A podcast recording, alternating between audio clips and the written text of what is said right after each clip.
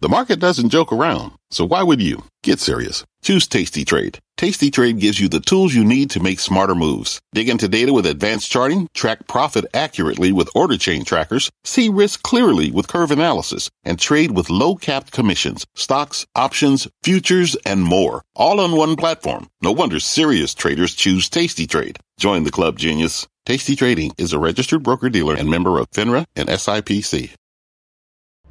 I'm Scott Wapner, and you're listening to CNBC's Halftime Report, the podcast, the most profitable hour of the trading day. We record this live weekdays at 12 Eastern. Listen in. All right, Carl, thanks so much. Welcome to the halftime report. I'm Scott Wapner, front and center this hour. What the Apple and Amazon misses mean to the record run for stocks. Whether both names are a buy on today's dip, we'll ask the investment committee, of course. Joining me for the hour today, Karen Firestone, Shannon Saccocia, Jim Lebenthal, and Pete Najarian. He's the co-founder of MarketRebellion.com. Let's check stocks. They are wrapping up their best October since 2015. Dow's positive S&P was positive, slightly knocking on the door yet again. Nasdaq was the loser, coming off its lowest levels. There's the Russell yield on the 10 years, 156. Pete, the story of the day so far is the comeback. I mean, that's how I see it. Yeah. Market basically brushing Absolutely. off what it got from Apple and Amazon. Even those two stocks are, are off of their worst levels. Yeah, I think that's really impressive, quite honestly. I mean, we never got that huge spike that you might expect in, in the VIX either, Scott. I mean, when you look at two monster names coming out and some of the disappointments that were there, and yet you don't see that huge spike in volatility. You don't see a lot of overly overly concerned trading going on. And then suddenly we start to see at least a comeback in, in Apple for sure off of the lows of the day. So a lot of interesting movement that we've seen, but I actually expected Apple to make some sort of a move, uh, maybe back towards the upside. You know, yesterday we erased some of that big jump that it, the stock had yesterday with the, with this morning's and then some, but it's just started to rally right back towards those th- those numbers once again. So it's not that terribly far off of its all-time highs. I still think that Apple. I, I actually read the quarter differently than most. I actually thought the quarter was much better than most people interpreted it to be. So I think there's a lot of reasons to still be very bullish on Apple. Yeah, I don't know. I mean, Cramer said it was an amazing quarter. Those were, those were the words he used, and we can get to that in a minute. But Karen, I mean, the great miscalculation from the the naysayers, if you will, has been the willingness of people to buy the dip, and that narrative has changed because when the market's gone down of late, the buyers come in, and they're doing it again. Yeah, exactly. If you go back to the, the beginning of October, the NASDAQ at one point was down 8%, and it came right back, and we've been hitting new highs. Everyone knows that there are supply chain problems, and that's what's going on with the slight miss 1% miss on Amazon's top line, a little miss on Apple. But when you think about the total disruption in the world system of delivering things and having factories open, this really isn't a lot of a miss. Apple's sales are running at a pace that exceeds a combination of the pharmaceutical industry plus all footwear sold in the United States. I mean, these are tremendous numbers. And Amazon is investing heavily in producing the product that they can deliver for the holiday season. So, yes, a disappointment. The stocks reflected. Do we take these stocks down 10%, 15%? No, there are buyers in there, as you say, and every time they get an opportunity, they do purchase stock. So, terrific numbers. That's what Karen said about Apple. I saw it differently than the naysayers said, Pete. Yet, I don't have anybody on my panel today coming in and buying the stock. If this was such a gift for investors, Shannon, where's everybody? Where are you guys at? I, I, I go down my list. It says Shannon not making any changes today. Karen not adding to it today. Jim, I'm not doing anything today. Pete not doing anything with the position today. Why not? Why I- not? Well, we already trimmed our Apple position back in December, and so we're about halfway to the market. And our view was that we are going to see this longer replacement cycle. And certainly the, the supply chain concerns I think everybody knew about. Um, but there is concern for Apple that these could extend into mid 2022. The services story is really still the story. Here, services were up almost 26%. Um, but you need to be growing your installed base in order to monetize that services growth. And so for us, you know, I think there's a few more quarters here where we get some uncertainty in terms of, you know, the ability of Apple to meet end demand. Um, I think it deserves a place in your portfolio, which is why we're not selling it. Um, but I, you know, I would say I'm more optimistic on some of the other FANG names or the magma names or whatever we're calling them now. Um, but I think that, you know, if you don't hold Apple in your portfolio, you could in- initiate a small position. But this isn't the end of the road for these supply chain concerns for Apple over the next couple of quarters. Um, so on a longer term basis, absolutely, you should have it in your portfolio. But we're halfway for a reason, and we trimmed it back in December as a result of that. Jim, why shouldn't you be adding to it today? I mean, yes, we know it's going to get worse. Tim Cook told us as much last night. But if you're yeah. bullish the well, stock and you saw the stock moving towards its high, and you personally still have a view that it's going to be around 160 or so, or north of that by the end of the year, you just got a 4% yep. gift to buy the stock. Why didn't you jump on that? So, Okay, so you know when you talk about me specifically, remember that in February and March I was loading up on a trading batch of shares in the low 120s. Okay, that's up about 20 percent, and my my thesis on that is that I'll probably be out of those trading shares by the end of the year above 160, and I think you will reach a new high this year. I'll come back to that in one second. If you don't already have that trading share lot on your core position, today is the day to buy it. As for me, I already have it, Scott. So I'm already loaded on this. The stock is about six five percent from its all time high. Forgive me. I want you to um, explain this. One, to, I want you to explain this. Forgive me. Forgive me for interrupting you. I want you. I want go, you go. to explain to, yep. to, viewers what you're talking about. You're talking about a trading lot okay. within an investment lot. I mean, what? What? What? No, this is Give easy me more to specifics understand. on that. And please. you know what? yeah, this this so is very similar. I believe Jimmy Cramer has the same has the same thought of this, That's fine. which I'm is you always want to have a core position in Apple. Not criticizing no, no, in one, any way, shape, or form. I just want to know what you're talking position, about you want to have a core position in Apple, okay? It's 6% of the overall index. If you don't have a core position, you're basically shorting Apple versus the market. I have my core position, but there are times where it gets ridiculously cheap, times where it gets expensive. It got ridiculously cheap earlier this year, and that's where I said, my core position stays where it is. I'm going to add some extra shares at 120, 122 with the idea of taking them off 160 to 170. When it gets above 160, those trading shares will come out. And I suspect that will be this year. And I will maintain my core position, which I've had going back, I think, to 2013. And by, and by the way, and which will probably remain for the next few years. I don't think, you know, Cramer's got 47 different tranches of Apple stock. I mean, he, he's the one who comes on and says, own it, don't trade it. I don't think he's trading around his, his position. Now, I mean, I, I, don't know what he's doing on a day to day basis, and so far be it for me what, to Scott, for, me, try to speak me, for him because he's not sitting here right now. Let, let, me let me be more helpful here. Let me be more helpful here because it doesn't, you know, whoever's doing what doesn't matter. Here's the most important thing. Apple has bought back fully 25% of its shares over the last six years, and they are continuing to generate the cash flow to continue to do that. So, this is Warren Buffett's mentality. It's my mentality on the core position as well, which is to say, you are owning an ever increasing concentrated share of earnings that will continue to grow. They continue to buy back those shares. You're a bigger owner just with what you hold. That's more important than who's got a trading position or who doesn't. Well, I mean, the, the street is out overwhelmingly uh, backing the stock up, Pete. Morgan Stanley, Katie Huberty, yep. your favorite analyst, reiterates overweight. Though she did cut the price target to 164. She did. From 166. JP Morgan, mm-hmm. overweight, reiterates. Just assume I'm reiterating all these. Overweight, Piper Sandler, 180, 175, respectively, on the price target. UBS, 175 is, is the price target there. There anything to be concerned about for the longer term out of this quarter, Pete, or is that just trying to trying to find something out of nothing. Yeah, I think I think that's probably more likely. But I think that the reality is we do know that the supply chain is a bit of an issue, and regardless of that, you take a look at what they actually put up, Scott, and you already hit on it, but I think the reality is when you put up a record quarter for revenue and you're also dealing with supply constraint uh, con- constraints, I think that's a major issue. Um, that that's amazing that Apple still was able to produce what they did. And when you look down the line and you look at iPad and you look at some of the different categories they absolutely knocked it out. And, and, so when you look at services up 26%, absolutely extraordinary. How do you get revenues to get up that percentage as well? I mean, a- across the board, they did extremely well despite the fact that they've got these supply constraints. So I think looking forward, that's probably what holds me back. You asked, why didn't we buy stock? Why didn't we add to our position? I was thinking about it, I was debating it, but my one issue is look at the results today. So basically, we're looking at a stock that's essentially flat for the week. I think we started off the week right around 148. Here we are at the end of the week after an up and down, uh, up yesterday, down today, right around 148.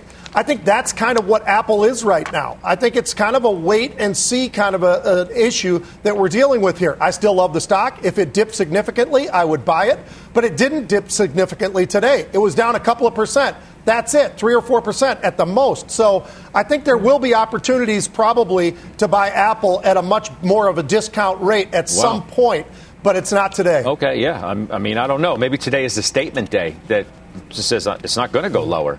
It's not going to give you that chance. I, I don't know. Uh, Karen, when you look at, at Apple versus Amazon, you actually added to Amazon today instead of adding to Apple. Why'd you do that? Uh, well, I think there are two reasons. One is that if you look at the near term, and we know that the holiday season is coming uh, up n- now, soon, in a week, and Amazon is making every commitment they can to ensure that there's going to be delivery to customers and not snags and supply chain problems.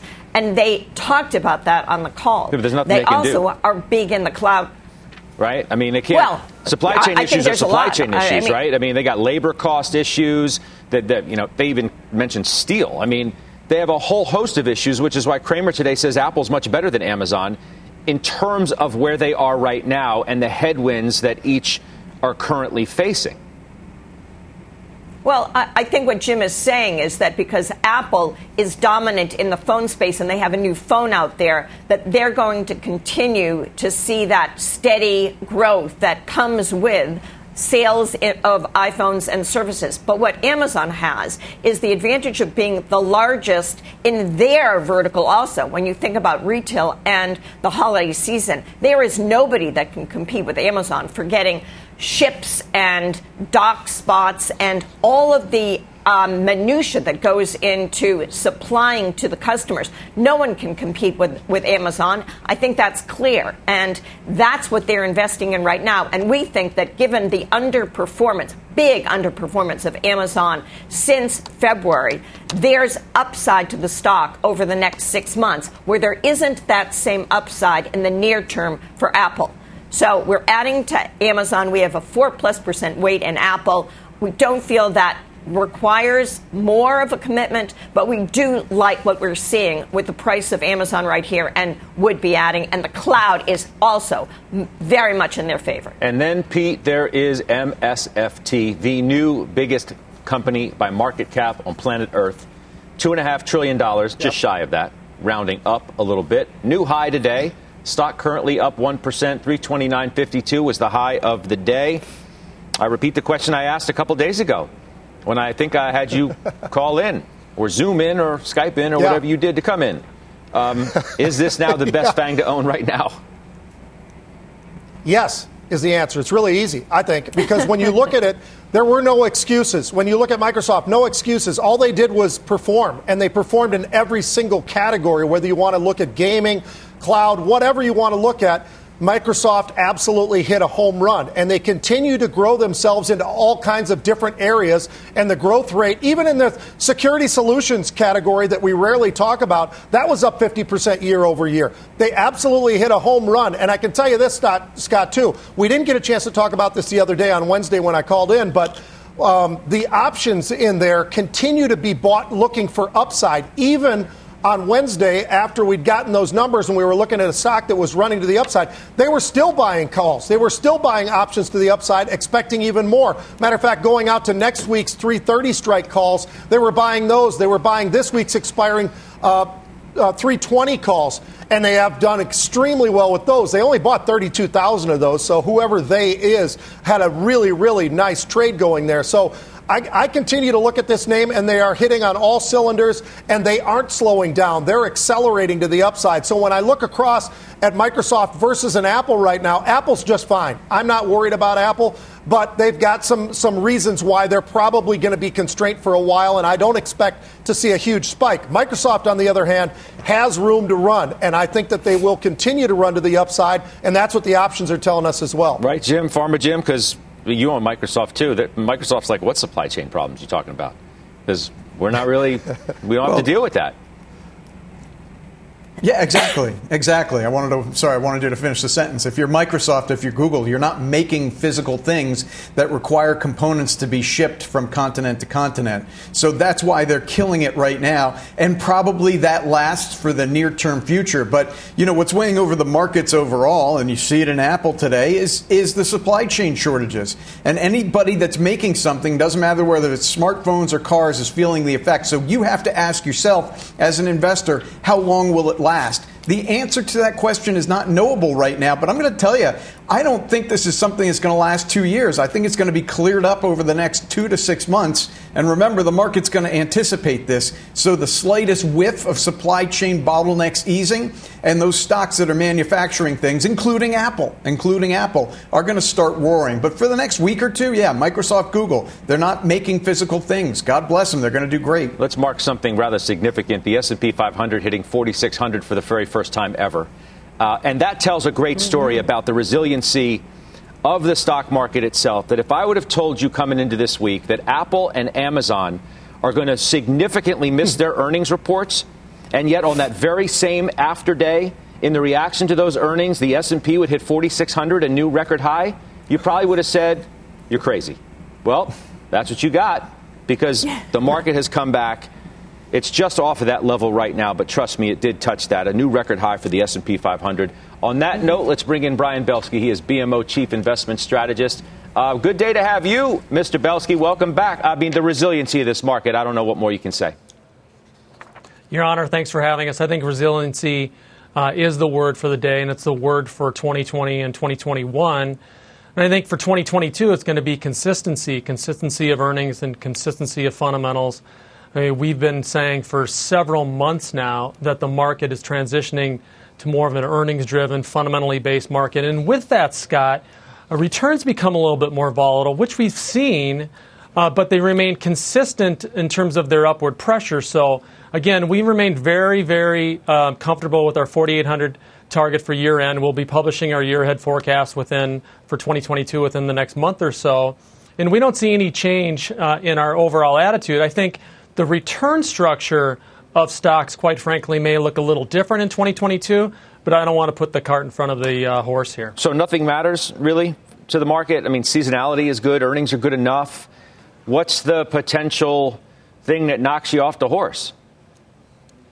Well, I think maybe a misstep from the Fed and how they're communicating. I mean, if we want information right away in the society and right away in this business, Scott, and with respect to how they're positioning the taper and when ultimately you're going to raise rates, you've seen such a, a, reactionary trading environment, especially within tech, which we've been fighting against in our work with respect to our published analysis. And we've been trying to talk investors off the ledge from selling tech.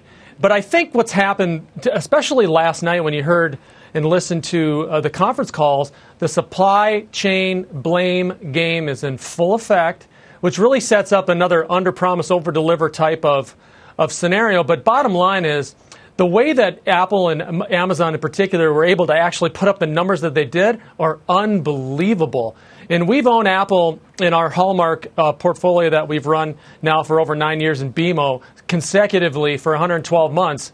And I don't see any reason to sell it. And in fact, it's giving you an opportunity to really be that active investor, Scott, maintaining a core position of 4%, and when it goes down, you just add to it. That's how I would play these games. I know, but that's kind of a backdoor way of saying, yeah, I mean, I've got Apple and, uh, you know, I like tech, but I don't love it because it's market weight in your, in your portfolio. Why don't you have it as overweight? You can't have it one way and not the other.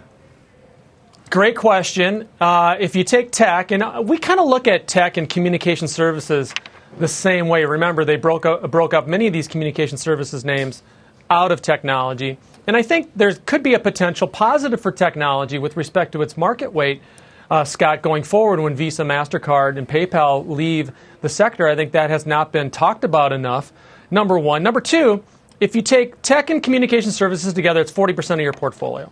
And to me, that's, that's really, really good. And I, I love that number 40% especially given that tech and communication services are our favorite sectors for the next three to five years, because I think that's where the growth in the economy is. And actually, I think technology is deflationary. Yep, I said it, deflationary. And so, from a secular basis, will continue to be very, very bullish longer term, but it really speaks to why you should be a stock picker and not buying ETFs, especially when it comes to technology. No, I know, but okay, well, but you finished it by saying, I was going to say, well, you know, you love the financials, financials, financials. But then you said, well, especially when it comes to technology. So buying ETFs and financials is okay because you still love that group?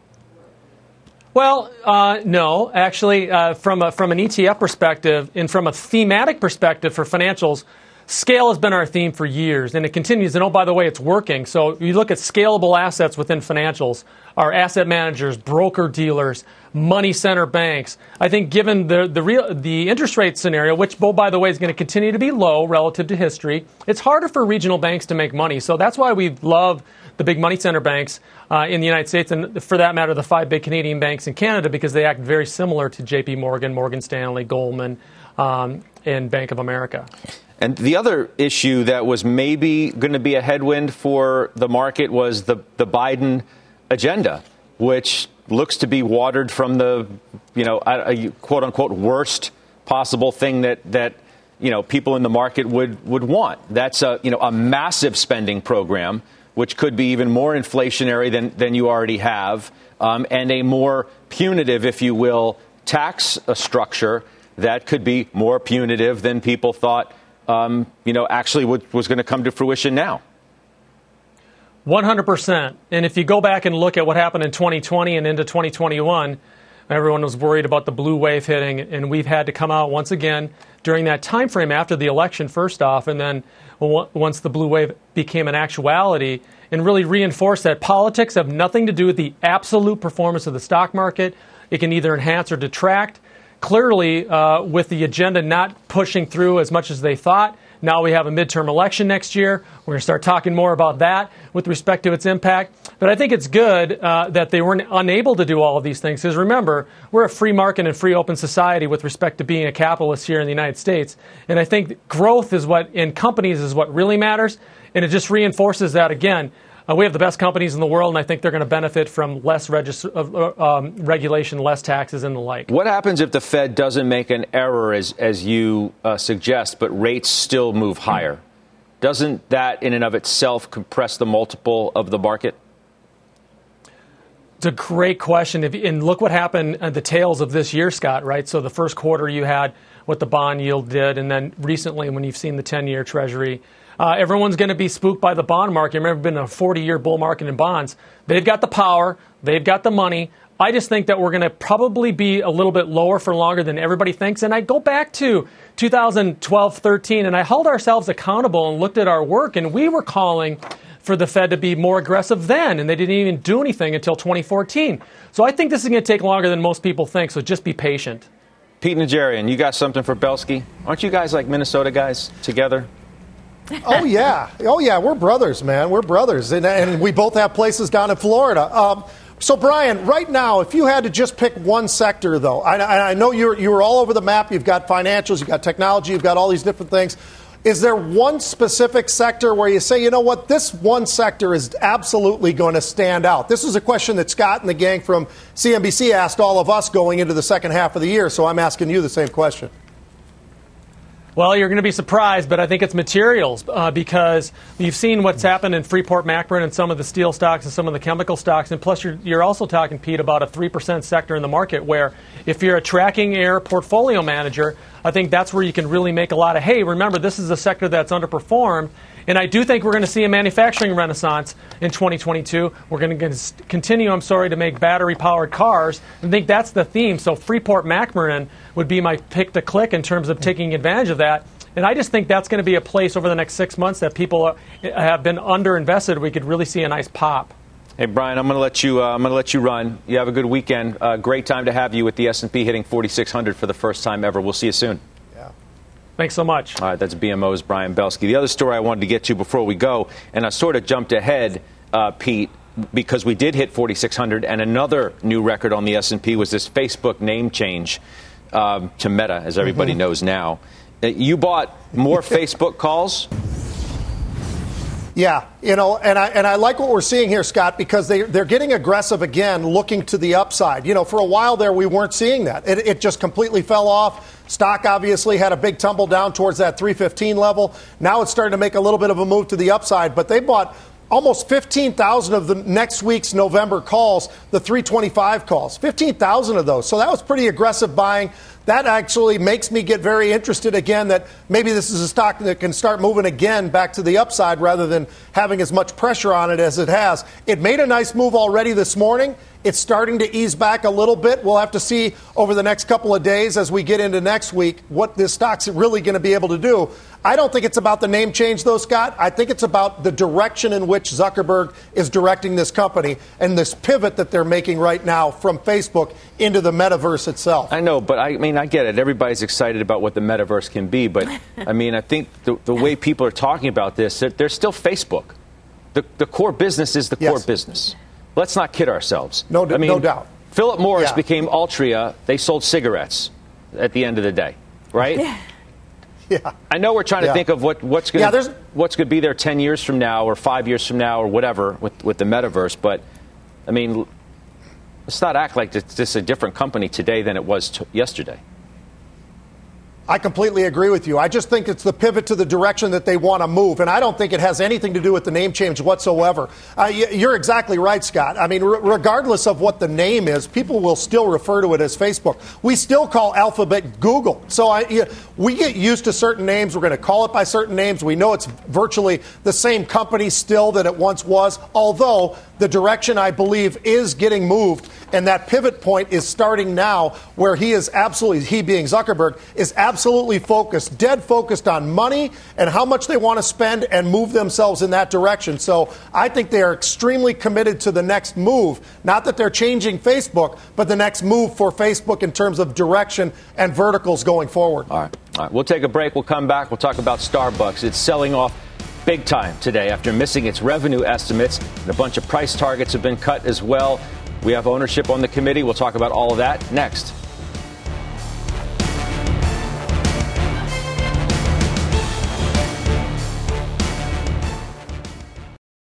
Old Dominion Freight Line was built on keeping promises. With an industry leading on time delivery record and low claims rate, we keep promises better than any other LTL freight carrier because we treat every shipment like it's our most important one. Visit ODFL.com to learn more.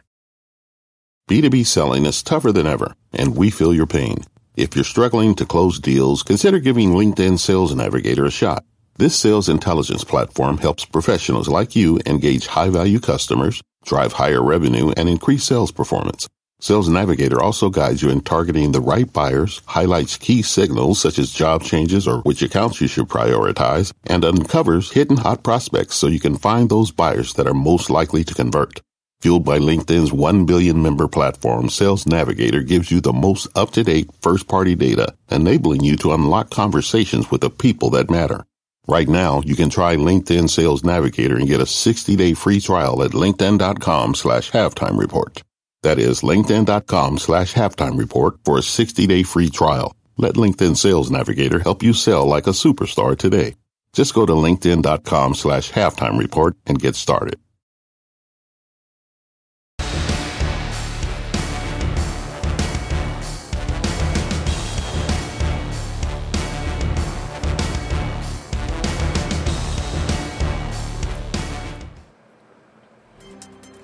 Welcome back. I'm Rahel Solomon, and here is our CNBC News update at this hour. Trump critic and Republican Representative Adam Kinzinger will not seek reelection. Kinzinger is one of two Republicans on the congressional panel investigating the January 6th insurrection on Capitol Hill. He joins a small but growing list of Republican Trump critics in Congress deciding to bow out.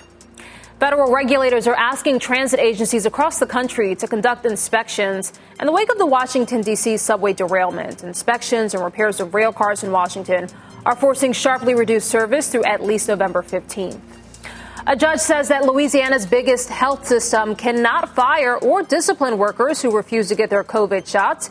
He says that Ochsner Health must wait until the legality of its vax mandate is decided. Ochsner workers had faced a deadline today to show proof of vaccination. And on the news tonight, vaccine deadlines in New York City and Los Angeles, and the latest on challenges by workers refusing vaccination. That's tonight at 7 Eastern. Scott, you're now up to date. I'll send it back to All you. right, help. appreciate that very much. Thank you. Let's talk about the stock market once again because the Nasdaq joins the party today, just hits a record high joining the S&P 500, which is now trading about three and a half points above 4,600, hitting that milestone just a few moments ago as well. Nice turnaround for stocks, especially after Apple and Amazon weighed on the market earlier. Those stocks have come off their worst level.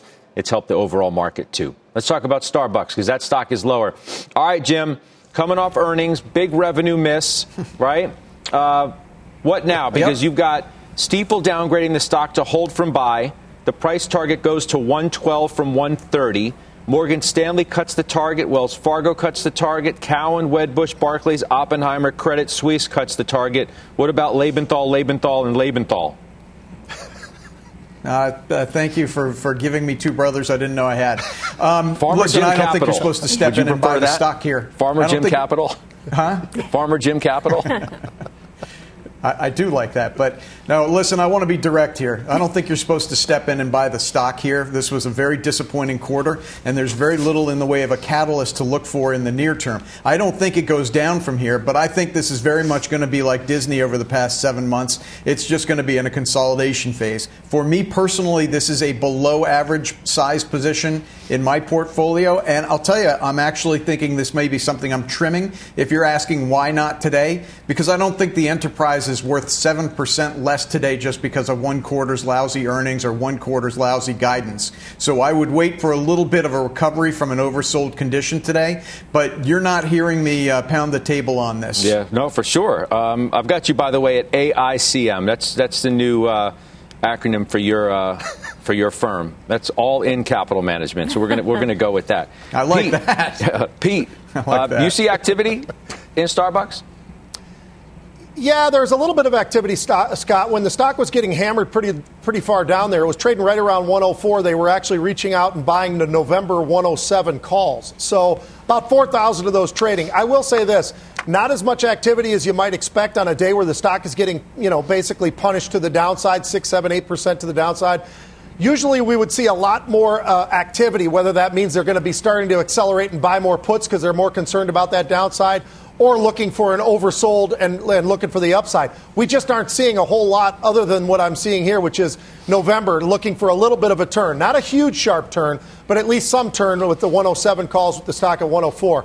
I, I'll tell you what. I still wonder about, you know, the, the growth factors for this company right now, given the fact of the backdrop, what's going on in China, as well as here, labor shortage, all the things that we all know.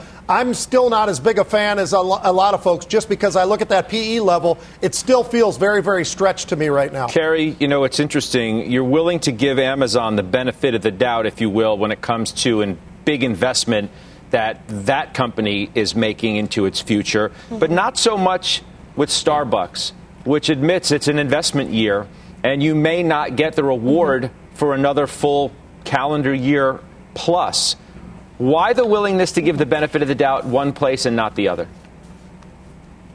I'm glad you've asked me that question, Scott, because I've got the answer prepared. The investment in Amazon's case has lots to do with technology, infrastructure, many things other than human capital. And in Starbucks' case, it is purely about people. Even though they're paying $17 an hour or, or whatever the, the rate has been at Starbucks at the top of their competitors, they have to pay more. That's the only thing they really talked about investing in on the call. And Amazon is investing across many different areas, including human capital and, and labor. So I think there's a big difference between the two, and I understand why the market has differentiated.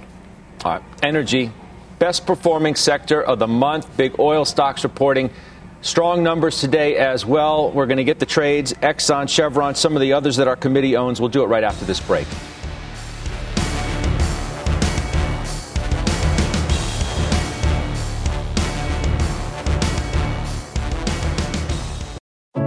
What does it mean to be rich?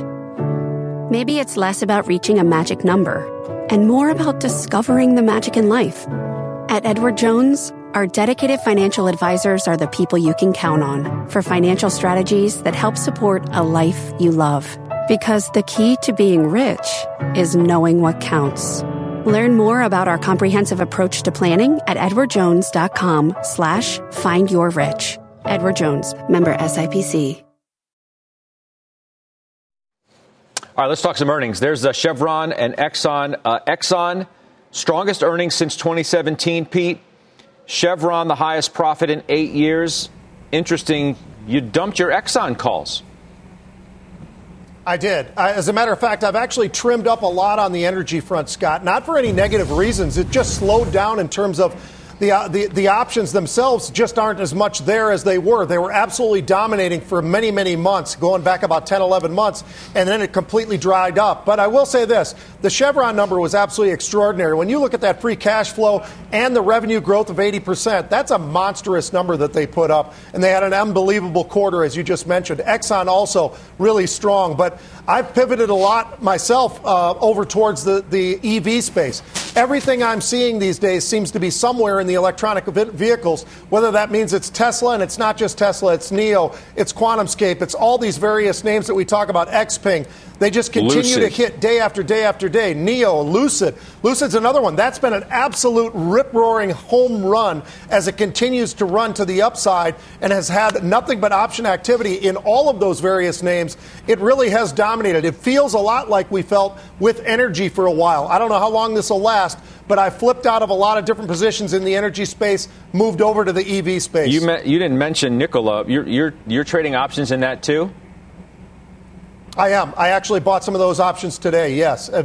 Scott, every one of these names seems to hit on a daily basis and multiple times during the day. Lucid being by far the most aggressive, but they're all very interesting to see all these different various, various spots, whether it's batteries themselves or the EV, the, the, the car makers. It's everything within that space that's been very, very aggressively bought in terms of the options looking for upside. Yeah.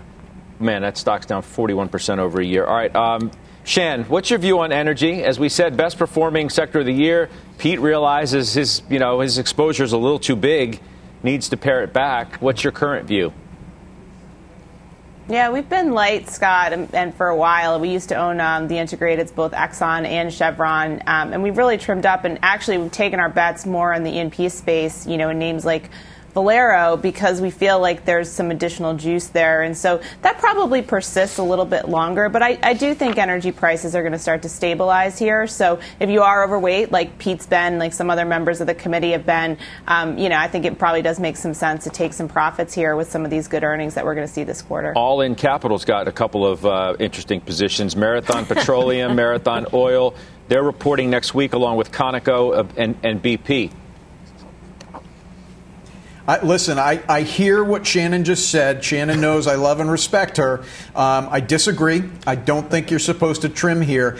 I will note that the market for energy stocks, traditional energy stocks, it seems really jittery. Okay, it seems like people are quick on the trigger to sell. You had great quarters from Exxon, Chevron, Phillips 66, and yet all of them are off of their intraday highs. People are taking profits, but here's the end of the sto- end of the day story. You've got a huge supply demand mismatch that's going to last well into next next summer. So I think you've got two more quarters coming of good share price performance, and you just got to buckle your seatbelt if you're overweight like I am and get through the jitters. All right, we have more trades coming up. Pete has unusual activity, and we will do that right after the break. The S&P above 4,600 for the first time ever, and it is still holding above that key level.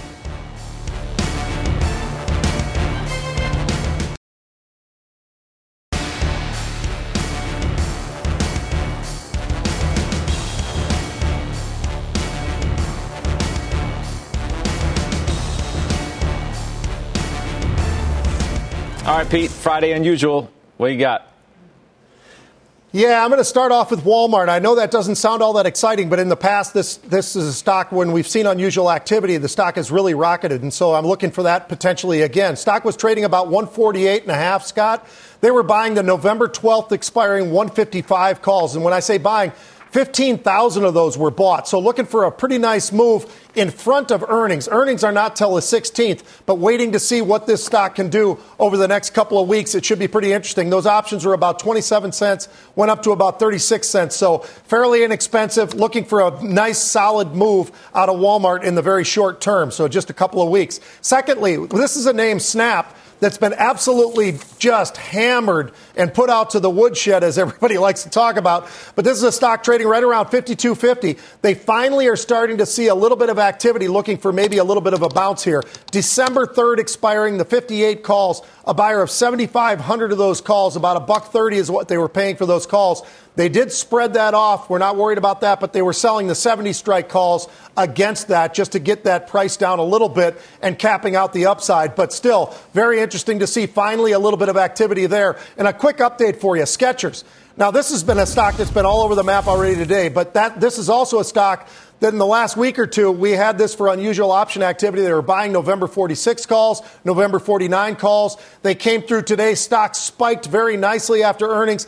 Stock was trading over 50. If you have to be quick, but you also have to keep an eye on anything that's going on. The stock was over 50 earlier. Now it's pulled back significantly, but Skechers with a really nice performance, at least in terms of the earnings and the reaction for those earnings. We'll see how that goes, but that was a nice stock that made a really, really nice sharp move into these earnings. Man, uh, Pete, I'm, I'm looking at one other stock this week that got absolutely yeah. smoked.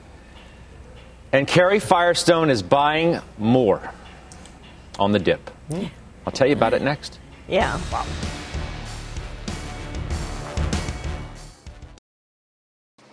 All right, Karen, I mentioned the stock that you were buying more of. Uh, it got obliterated this week. That's Twilio. Why did you decide you exactly. s- you've seen enough? Well, Twilio was down, just smashed yesterday after they reported that earnings. Uh, mm-hmm. The peak of the, the stock was around 450. 283 now. This is a company that is the leader in the communication platform whereby you get notifications for everything from airline trips to restaurants, hospital visits, your dentist, getting your hair styled, whatever it is, it's Twilio, Uber, uh, et cetera, is on their platform that is that market. It's a $100 billion addressable market. So they missed guidance that the market expected. It took the stock down. We think this is the opportunity to buy it. That's how we bought Twilio in the past. Every time it's been down, it's down now 37%. It's going to be a fantastic grower over the next 10 years, and we can point to where that growth is coming from. It just makes sense to add to the position. That's what we've done in, in, the past, and so that's what we're doing right now. You also added to Booz Allen and HealthEquity. Can you just be real quick on, on one of those, why you decided to do that? Because I want to jump onto something else when you're done. Yeah, Booz Allen, it's a contractor for defense companies, and their book to bill is growing. They've got a lot in reserve. They just didn't show it in this quarter, but they will over the next couple of years. The thing I wanted to jump to, I just noticed uh, someone flagged these tweets from Bill Ackman uh, for me. I think it's interesting relative to what we told you earlier about the S&P 500 at 4600 for the first time ever, and both the S&P and the Nasdaq hitting new highs today. He says, and it's a bit of a threat, he says, I gave a presentation to the Federal Reserve Bank of New York last week to share our views on inflation and the Fed. Bottom line, we think the Fed should taper immediately and begin raising rates as soon as possible. He also says we're continuing to dance while the music is playing, and it is time to turn down the music and settle down. As we have previously disclosed, we have put our money where our mouth is in hedging our exposure to an upward move in rates, as we believe that a rise in rates could negatively impact our long only equity portfolio. So, Farmer Jim, right? You, have been, and I joke with you all the time, Mr. All In. You've been the most bullish person, I think, consistently uh, on our show. Now you have somebody like Mr. Ackman saying, okay, we're dancing because the music's playing, but turn it down because this is going to get out of yeah. hand if you let it play too long. And kind of reminiscent of what uh, Dave Tepper said earlier this week as well, which I would characterize, and I think I heard it in what you said about Bill Ackman, that people are holding their nose and buying the market. Look, I'm not unaware of the risks, but when you're this late in a year where you're up almost 20% on the S&P 500, the last two years of the months tend to be gangbusters, and I'm pretty sure that's what you're going to have, particularly as infrastructure comes. And if you see the slightest whiff of supply chain bottlenecks easing, this market's going to roar. But it's not forever forever, Scott. I won't be all in forever. The next two, three months, likely to be all in. We're likely to continue to have the conversation, but not forever. And you know what? As far as the Fed tapering immediately, they're meeting what, next week or two weeks from now? They're probably going to announce the taper then. I think that's as immediate as it can get. I mean, look, we had Paul Tudor Jones within the last two weeks talking about his fears of inflation, you know, the, the Fed policy. Uh, he didn't use the word dangerous in terms of um, he basically called it the worst policy of his lifetime uh, in terms of the Fed, the current Fed policy, suggesting that they they too um, should move on their rates as well. But Shannon, real quick from you, I mean, should we be more hedged than perhaps we are as investors to a upward move in rates, like Bill Ackman is talking about today? Think there's little proof that the you know sustainability of a rate increase can get us to something that's prohibitive from an economic perspective. We're looking at not even two percent yet. I mean, you know, if we're talking about two percent derailing the global economy and the U.S. economy in particular, we have a lot of other problems. And so I think that we need to see something that's much higher than that. And I think that companies are, are prepared for those modestly higher rates. And I think that's where we need to be thinking about it. All right, we'll take a quick break. We'll come back and we'll do final trades next. All right, I want to show you the markets again. There's the uh, S&P pretty much at 4600. It's a new record high. It did hit that level just a short time ago and it has been trading a few points above that milestone, perhaps helped by a comeback in Apple as well today. That stock was down. It's basically at the highs of the day as well. 149.51 is the high of the session for Apple, so we're just slightly below that level. Let's do final trades. Karen, you first. Waste Connection, it's in the trash business, and they have pricing in their contracts, plus with reopening continuing more volumes. Okay, good stuff. Uh, Shannon. AbbVie, strong earnings, biotech with great cash flows and a good yield. All right, Pete Najarian. I'm going to go with uranium. I'm going to give you Cameco, CCJ, Scott. All right, the CEO of uh, All In Capital. What do you have? CVS reports next week. It has 20 quarters of unblemished beats on earnings. All right. Uh, fun stuff today, guys. You all have a great weekend. You as well. Thanks for watching. The exchange starts right now. You've been listening to CNBC's Halftime Report, the podcast.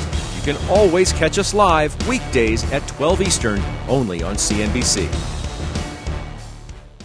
You seek the key, but first, you must learn the ways of precision, craft, and performance with Acura's all-electric ZDX. With a premium Bang & Olufsen sound system up to a 313-mile range and a Type S variant with an estimated 500 horsepower, the ZDX is their most powerful SUV yet.